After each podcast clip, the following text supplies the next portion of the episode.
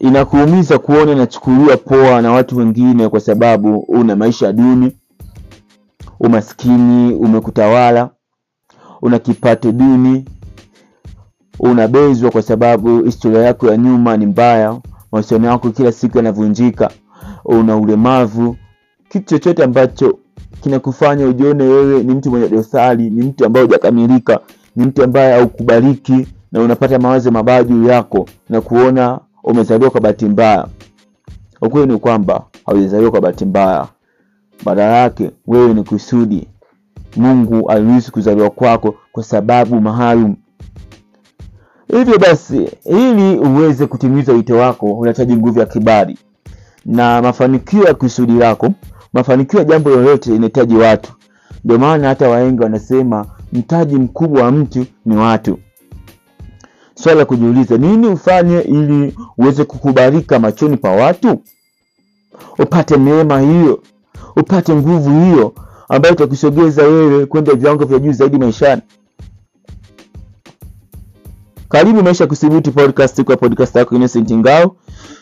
Na imani uko poa kabisa. Karibu episode ya ishirini na tatu msimu wa tatu. Kama ni mara yako ya kwanza kuwa katika familia hii hakikisha una subscribe au kufollow kupitia platform unayosikiliza episode hii inaweza kuwa Apple Podcast, Audiomack, Boomplay, Spotify kwa watu ambao wako nje ya Tanzania, Google Podcast pamoja na Castbox. Kwa kufanya hivyo utakuwa umetisha sana. Siku ya leo tutajifunza jinsi ya kupata kibali cha kukubalika machoni pa watu. Unakuwa unajiuliza nini ufanye ili watu kukubali? Basi fanya ifuatayo. Jambo la kwanza, kuwa mwaminifu. Ni hali ya kusimamia ukweli pasipo kupindisha pindisha. Angalia, watu wote ambao wanasema ukweli wanakuwa na kubalika, kwa sababu ukweli ni dawa. Ukweli unaponya. Ukweli unafichua maovu. Ukweli unafanya mienendo mibovu kuweza kubadilika na kuwa katika mstari. Je, wewe ni mwaminifu? Na ukiwa mwaminifu inakupa nafasi ya kwenda kuketi na wakuu. Kwa mfano, ukisema katika Biblia kuna jamaa kwa anaitwa Yusufu, aliuzwa katika nchi ya Misri na kuwa mtumwa na kuanza kufanya kazi kwa jamaa mmoja anaitwa Potifa, lakini Yusufu alikuwa anamtumainia Mungu na alikuwa mwaminifu hata pale Potifa uh, mke wake alipokuwa anahitaji kumribuni Yusufu afanye mapenzi, lakini Yusufu alikataa na alikuwa anaweza kukubali kwa sababu yule ni mke wa, bosi, mtu ambaye angempa nafasi. Uaminifu wake ndio ukamfanya haende kuwa mpaka kuwa waziri mkuu wa taifa la Misri. Kwa hiyo kadi unapokuwa mwaminifu katika dogo, ni rahisi kuwa mwaminifu katika kubwa, vice versa. Usipokuwa mwaminifu katika dogo, ni vigumu kuwa mwaminifu katika kubwa. Kuwa mwaminifu katika pesa, kuwa mwaminifu katika ahadi zako, kuwa mwaminifu katika maneno yako, kuwa mwaminifu kwenye jambo lolote, itakusaidia kukubalika na watu kusema wewe sio mtu ambamba wewe si mtu wa sio kigeugeu, wewe ni mtu uliyenyoka, wewe ni mtu ambaye unasimamia haki, wewe ni mtu unayesimamia ukweli.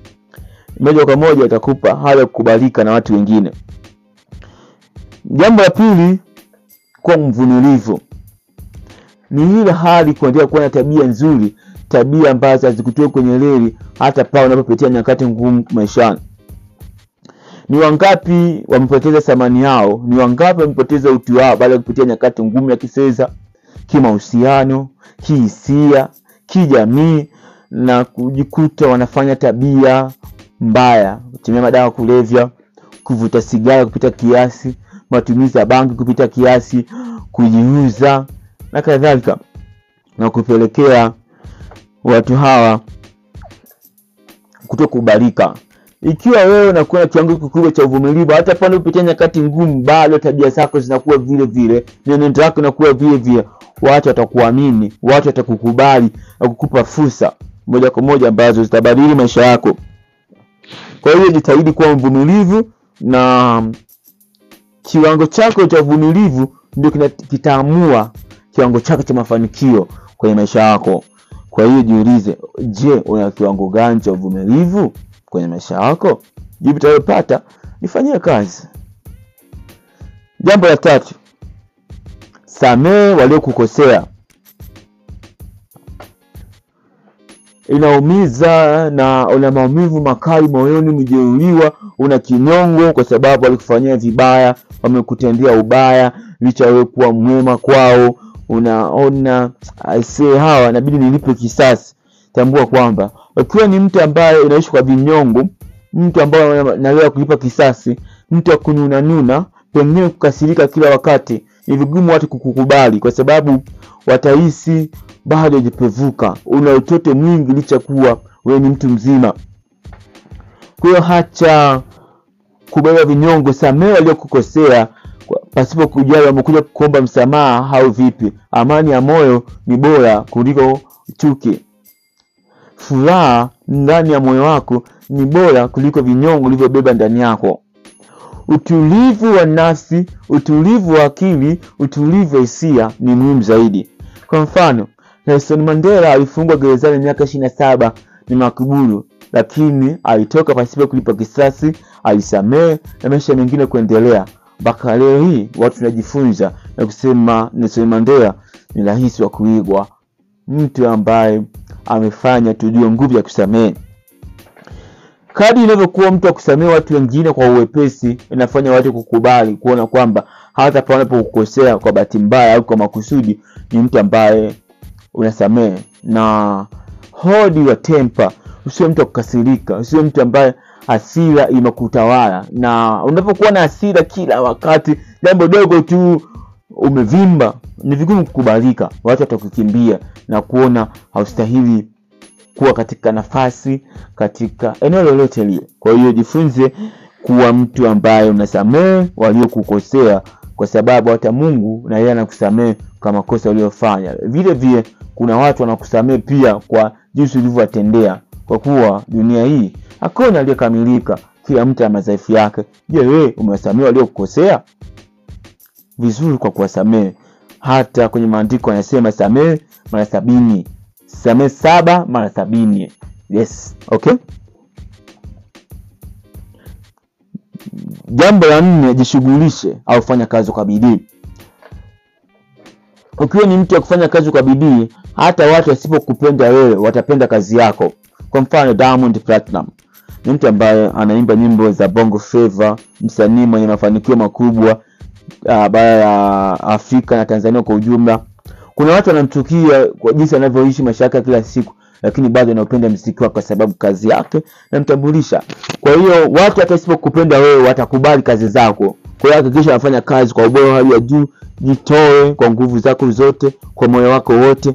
Kama ambavyo mimi hapa najishughulisha na podcast.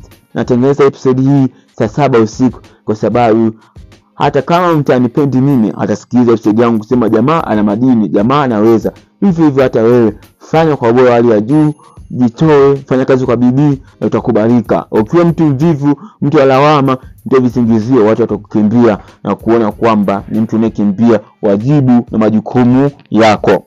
Kwa hiyo hakikisha unajishughulisha unafanya kazi kwa bidii. Epuka tabia ya uvivu. Jambo la tano kuwa mnyenyekevu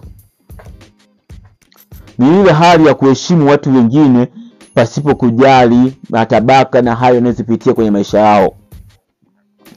Ni kawaida kuona tajiri anawadharau maskini na hivyo hivyo ni kawaida kuona maskini wengi wao kuwa na kiburi kwa kuona wanakandamizwa na watu wenye kipato kikubwa. Tambua kwamba unapokuwa mnyenyekevu kwa mwana kujishusha sio mtu wa kujipandisha sio mtu wa majivuno ni mtu ambaye uko smart ni mtu ambaye unajua nini unafanya kwenye maisha yako.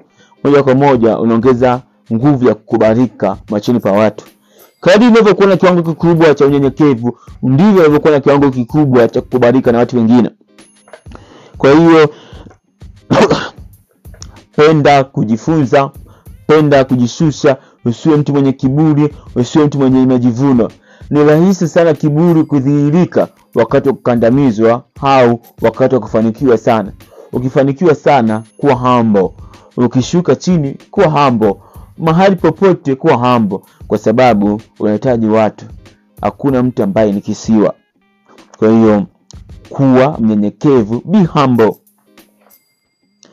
Jambo la sita anapenda kujifunza. Unapenda kujifunza hivi unajiuliza kwa nini watu wenye ushawishi mkubwa duniani siri kubwa wanapenda kujifunza kupitia vyanzo mbalimbali vya maarifa.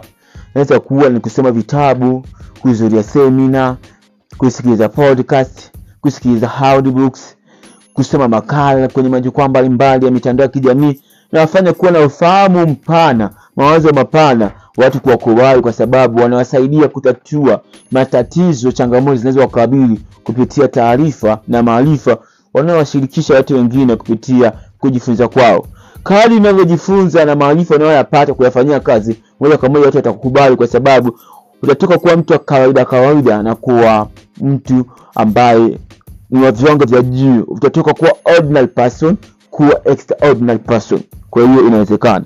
Kwa mfano Joina anauka kabla hajaanza kujifunza. Kila mtu alikuwa mtu alikuwa anamjua. Lakini ameweza kuongeza hali ya kukubalika na kubadili maisha ya watu wengine kupitia video zake makala zake spichi zake na watu kusema yes huyu ni mtu ambaye anatusaidia sisi katika jamii yetu ndani na nje ya tanzania kupitia maarifa ambayo anayapata. Na maarifa haya anayoshea kupitia nasi ni yeye kujifunza kupitia vyanzo mbalimbali vya maarifa. Kwa hata wewe kadri inavyoendelea kujifunza ndio unaongeza nafasi ya kukubalika na watu wengine kupitia maarifa unayowashirikisha kupitia namna unavyoishi namna ambavyo unatoa hoja namna ambavyo unatoa mapendekezo na namna ambavyo unakuwa na hekima na muungwana. Kwa sababu mtu mwenye hekima ana maarifa mtu muungwana ana maarifa pia. Kwa hiyo kuwa muungwana kuwa na hekima na watu watakukubali. Jambo la saba na la mwisho kwa siku ya leo kuwa mtoaji unajiuliza ni kwa nini watu ambao wanagusa maisha ya watu wengine wanakubalika sana kwa sababu wanakuwa si wa binafsi si wachoo wa kujitazama wao peke yao.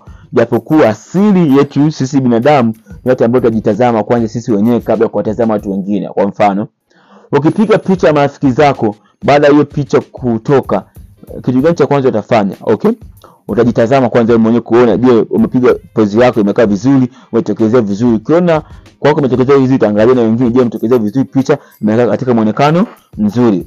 Kwa hiyo ukiwa mtoaji kwa kugusa watu wengine itasaidia wewe kubalika zaidi.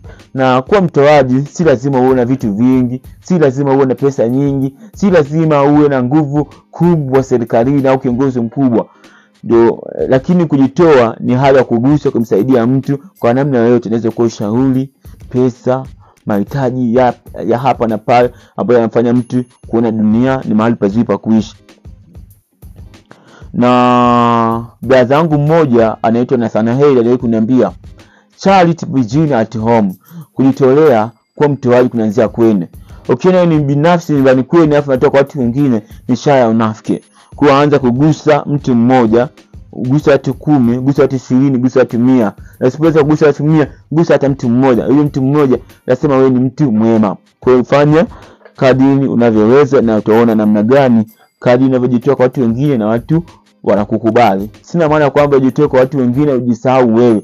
Jitoe kadiri unavyoweza kumbuka wajibu wako kumbuka malengo yako kumbuka mapambano yako ni muhimu pia hata hivyo ndakuwa sijawatendea haki isipowapa bonus. Bonus ya mwisho kuwa na kiasi kwa maana ya pointi ya nane kuwa na mipaka kuwa na kiasi. Kwa swahili anasema ukiruhusu watu wakujue sana wakuzoee sana unakaribisha dharau. Ukiweka mipaka watu wasikuzoee sana. Usipatikana kirahisi rahisi kuwa bizi ya maisha yako. Fanya anayokuhusu moja kwa moja unaongeza hali ya kukubali. Wataona watu unajua una misimamo unajua nini unataka ukiwa kila mtu anakutaka ni kama noti ambayo inatembea kwa kila mtu sokoni itakuwa e, cheap. Watu watakuzoea vibaya. Kwa hiyo hakikisha unaishi kami kwa kiasi na utaweza kuona jinsi gani unakubalika na watu wanaokuzunguka.